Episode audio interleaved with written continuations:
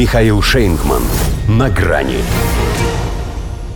Именем этим сложилось. Трасс запугала ведущую Путиным до потери сознания. Здравствуйте. На грани. Это, конечно, нужно было видеть, поскольку это трудно передать словами. Но все, без исключения британские издания, постарались. Причем на первых полосах. Еще бы, такое событие. Без пяти минут премьер-министр Соединенного Королевства показала свое истинное лицо. Некоторые, правда, говорят, что это была гримаса ужаса. Однако так ей даже больше идет. Появилась какая-то естественность, что ли. Слетели в миг напыщенность, высокомерие, снобизм. Перед нами стояла простая, напуганная баба с возгласом «Боже мой!» все-таки сбежавшая со сцены. Хотя от смелой бунтарки, как она себя называет, можно было ожидать и большего героизма. И вроде ничего не предвещало. Шел второй раунд дебатов между финалистами консервативных праймерис. Лиз Трасс, не сбавляя, несла свой обычный зубодробительный бред про аппетиты Путина, который, победив на Украине, не остановится, а продолжит преследовать демократию и свободу.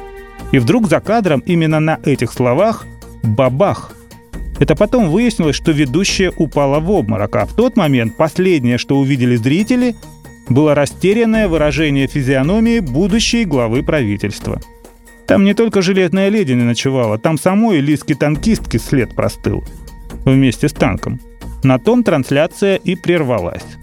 И стало даже как-то жаль, что у них Джоан Роулинг тоже отменили, обвинив ее в ненависти к трансгендерам – Иначе после такого случая они бы официально запретили себе именовать президента России, оставив его лишь тем, кого нельзя называть. Потому что не только по магическим, но и по медицинским показаниям сбивает же с ног. Впрочем, пока трудно сказать, что именно сразило модератора телевизионной дуэли.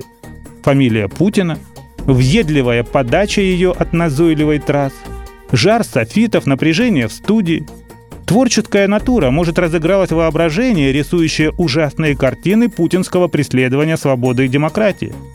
По большому-то счету дело вовсе не в ней.